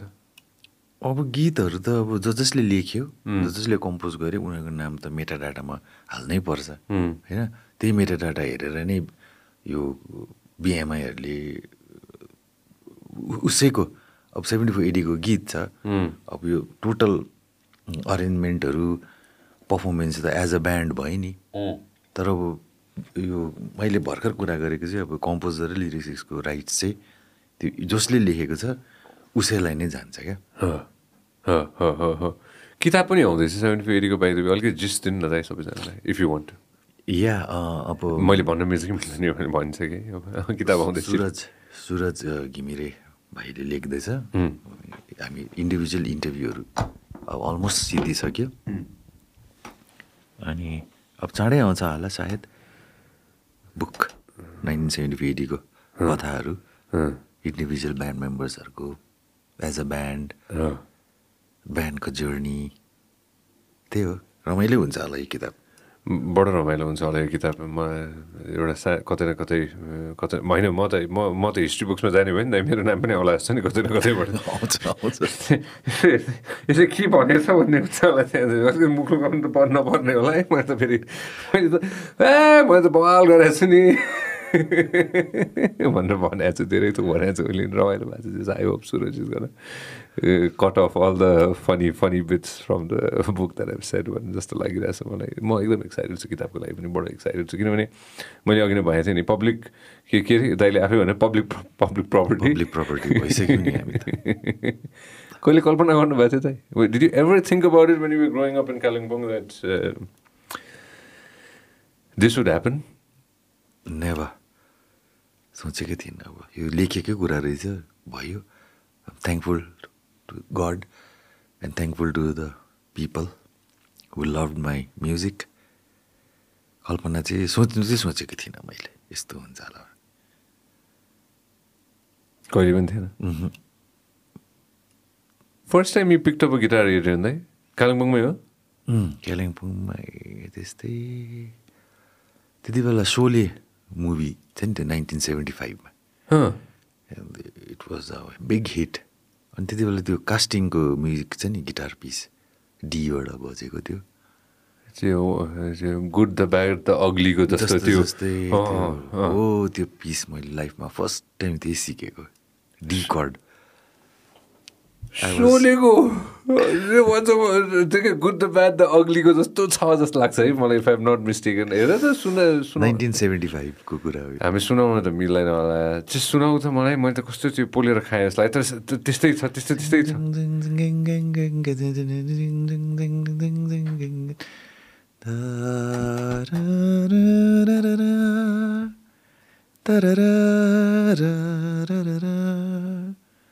त्यो चाहिँ नि ट्रेन। ट्रेन ठक्क फर्स्ट सिनमा ट्रेन ठक्क रोकिन्छ। त्यहाँबाट त्यो जेलर निस्किन्छ। जय बिरु यता ठाकुरलाई भेट्नु आएको हुन्छ त्यो। अरे बाफ्रे म अँ त साँच्ची मैले यो यो यो यो यो। यो सिन यो हामीले मात्र सुनाउ त एक सेकेन्डको लागि मिल्छ भने। काँडै काँडा हो। गुज बम्स आयो है। वा यो सिक्नु भयो यो पिस सिकेको लाइफमा। First time. को को थियो सँगै अब ठुला दा फुपूको छोरा उसले उसले चाहिँ गिटारहरू बजाउँथ्यो ठुलै थियो उहाँ त अनि उसले चाहिँ यो चाहिँ सुनिरहेको थिएँ क्या मैले उनीहरूले बजाएको अनि एक दिन म पनि ट्राई गर्छु भनेर यसो हेर्दा डी चाहिँ अब सजिलो लाग्यो क्या तिनवटा औँला मात्रै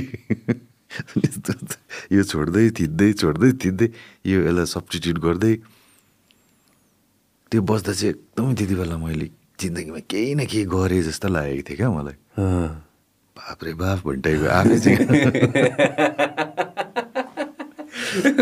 लिटरली गुज बम्स आयो है अनि त्यो मुखबाजा हार्मोनिका छ नि सोले मुभीले धेरै इन्फ्लुएन्स गरेको छ मलाई। कसले बजाउँथ्यो अरे सोलेमा अमित अमिताभ ओ अमिताभले बजाउ हो त हो त साँच्ची। अमिताभ बच्चनले बजाउँथ्यो नि त्यसमा होइन? त्यो लास्टको त्यो एन्डिङ पनि छ नि मर्ने बेलामा पनि त त्यही त्यो- ओहो यहाँ त सोले एक्स हेर त अमिताभ बच्चन ठ्याक्क त्यो जाने बेलामा पनि त्यही आउँछ क्या अरे होइन त्यस्तै हुन्छ क्या अरे के harmonica Amitabh Bachchan harmonica harmonica piece गरेर त सोले। गरेर त। हो त साँच्ची पनि थिङ्क अबाउट इट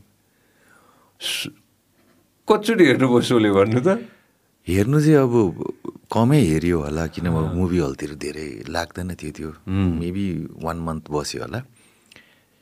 तर घरमा चाहिँ फुपूको कान्छा छोरा क्लेमेन्ट। र म चाहिँ त्यो एलपी थियो क्या सोलेको। चारवटा रेकर्ड थियो बक्स जस्तो। डाइलग होल फिल्म बिहानदेखि बेलुकासम्म दुई तिनचोटि सुन्थ्यौँ हामीले त्यो। पुरा डाइलग पनि थाहा छ मलाई सोलेको। अस्ति मैले एउटा फेसबुकमा त्यो गब्बर सिंहको हालेको थिएँ। नि याद छ? त्यो त सानो पोर्सन मात्रै हो त्यो त कन्ठै रहेछ त त्यसमा त सबै थोक धेरै चाहिँ बिर्सियो अब तर के अरे त्यो त्यही त्यो गब्बर सिंहको पार्ट भयो थुप्रो थुप्रो हामीले रटेको थियौँ बबी र म मेरो त्यो पानी। ट्याङ्कीको सिन पनि कन्ठै थियो होला त्यसपछि माथिबाट बिरुको। त्यो होलीको। होलीमा एट्याक भएको। कितने आदमी थियो। दारू खाएर माथिबाट अरे अहिले चाहियो मलाई भन्छ नि त्यसले। होइन बिहा गर्छ गर्दैनस् मसँग भनेर होइन। अँ यो यो साउन्ड दिउ त अलिकति मिल्छ यसमा? ए के अरे मऱ्यो मऱ्यो ये- ये दोस्तीवाला होइन यो पार्ट साउन्ड दिन मिल्छ हे दोस्तीमा पनि छ नि मुख बजा। अँ त्यही त। त्यो मोटरसाइकलमा बसेको बेलामा। कुममा चढेर क्या? अँ अँ। अरे बाफ्रे हेभिली इन्फ्लु इन्फ्लुएन्स एकदमै एकदमै। अरू अलिकति फेरि सोलेको म्युजिक अलिकति यो कास्टिङहरू अलिकति म वेस्टर्न टाइपको छ नि त अब कोङ्गाजहरू गिटारबाट सुरु। अब नत्र त प्रायः जस्तो बलिउडको म्युजिक त्यति बेला त अब मेबी सितार स्ट्रिङ्सहरूबाट हुन्थ्यो। अलिकति अब हिन्दी म्युजिक त्यो इन्डियन क्लासिकल बेस्डहरू हुन्थ्यो नि रागाहरू। यो त एकैचोटि अब अकुस्टिक गिटारबाट सुरु गरेको छ अन्त बिट पनि छ।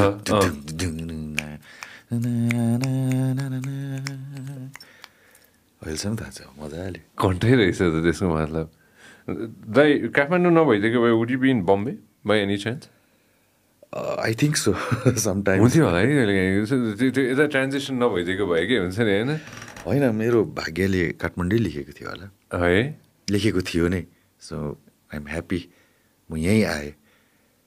त्यहाँ गएको भए पनि म I I would have done something maybe rate अलिकति फरक हुन्थ्यो कि?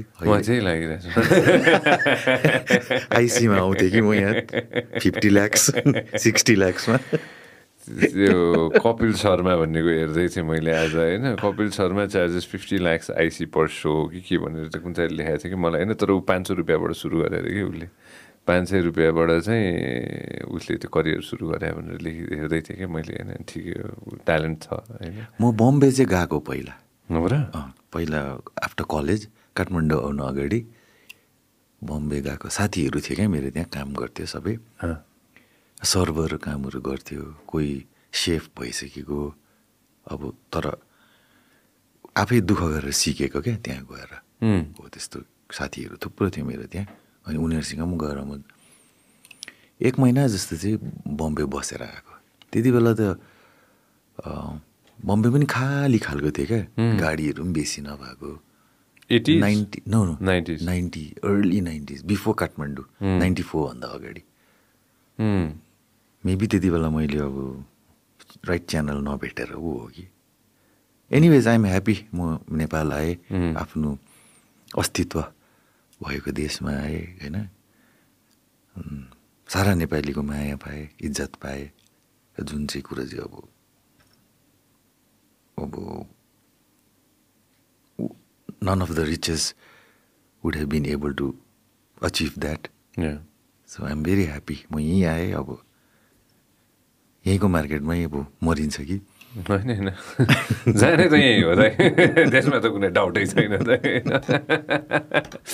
आई लभ यु एरियन दाइ I love you so much होइन।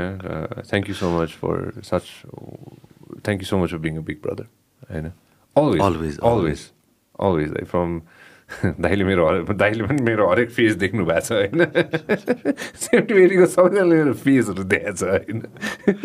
म आइएम सो लकी के दाइ that I get to do this के I get to like call you my दाई हुन्छ नि होइन? I can pick up my phone and call give you a call any time हुन्छ नि होइन? त्यो आई म म म लास्ट लकी मान्छे जस्तो लाग्छ कि दाइ मलाई थिङ्क अबाउट इट हुन्छ नि होइन? That I get uh, blessings from big brothers like you, and thank you for that. And thank you so much for coming there. Uh, come back again. This is home. And uh, please come back again.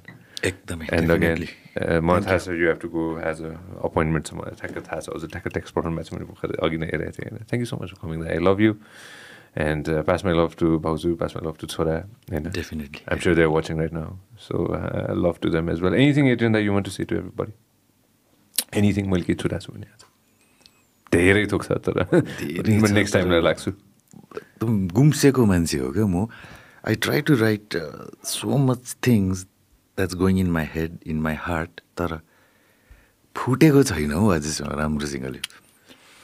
यस्तै यही कारणले अब म मैले जे भन्नु छ जे एक्सप्रेस गर्नु छ म लाइभ पर्फर्मेन्समै गर्छु। So audience please try to understand that and accept it please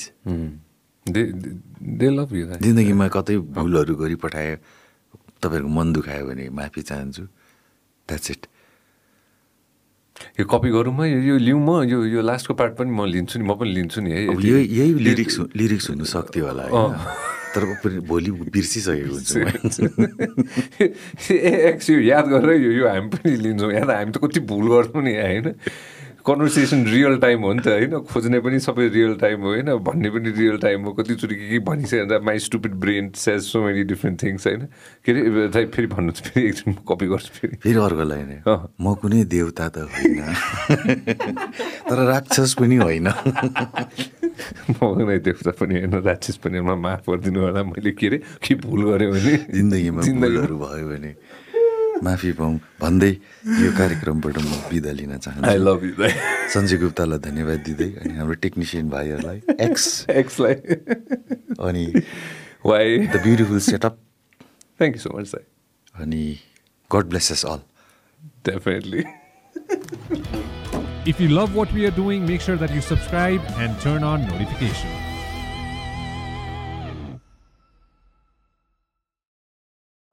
This episode is brought to you by Pulsar.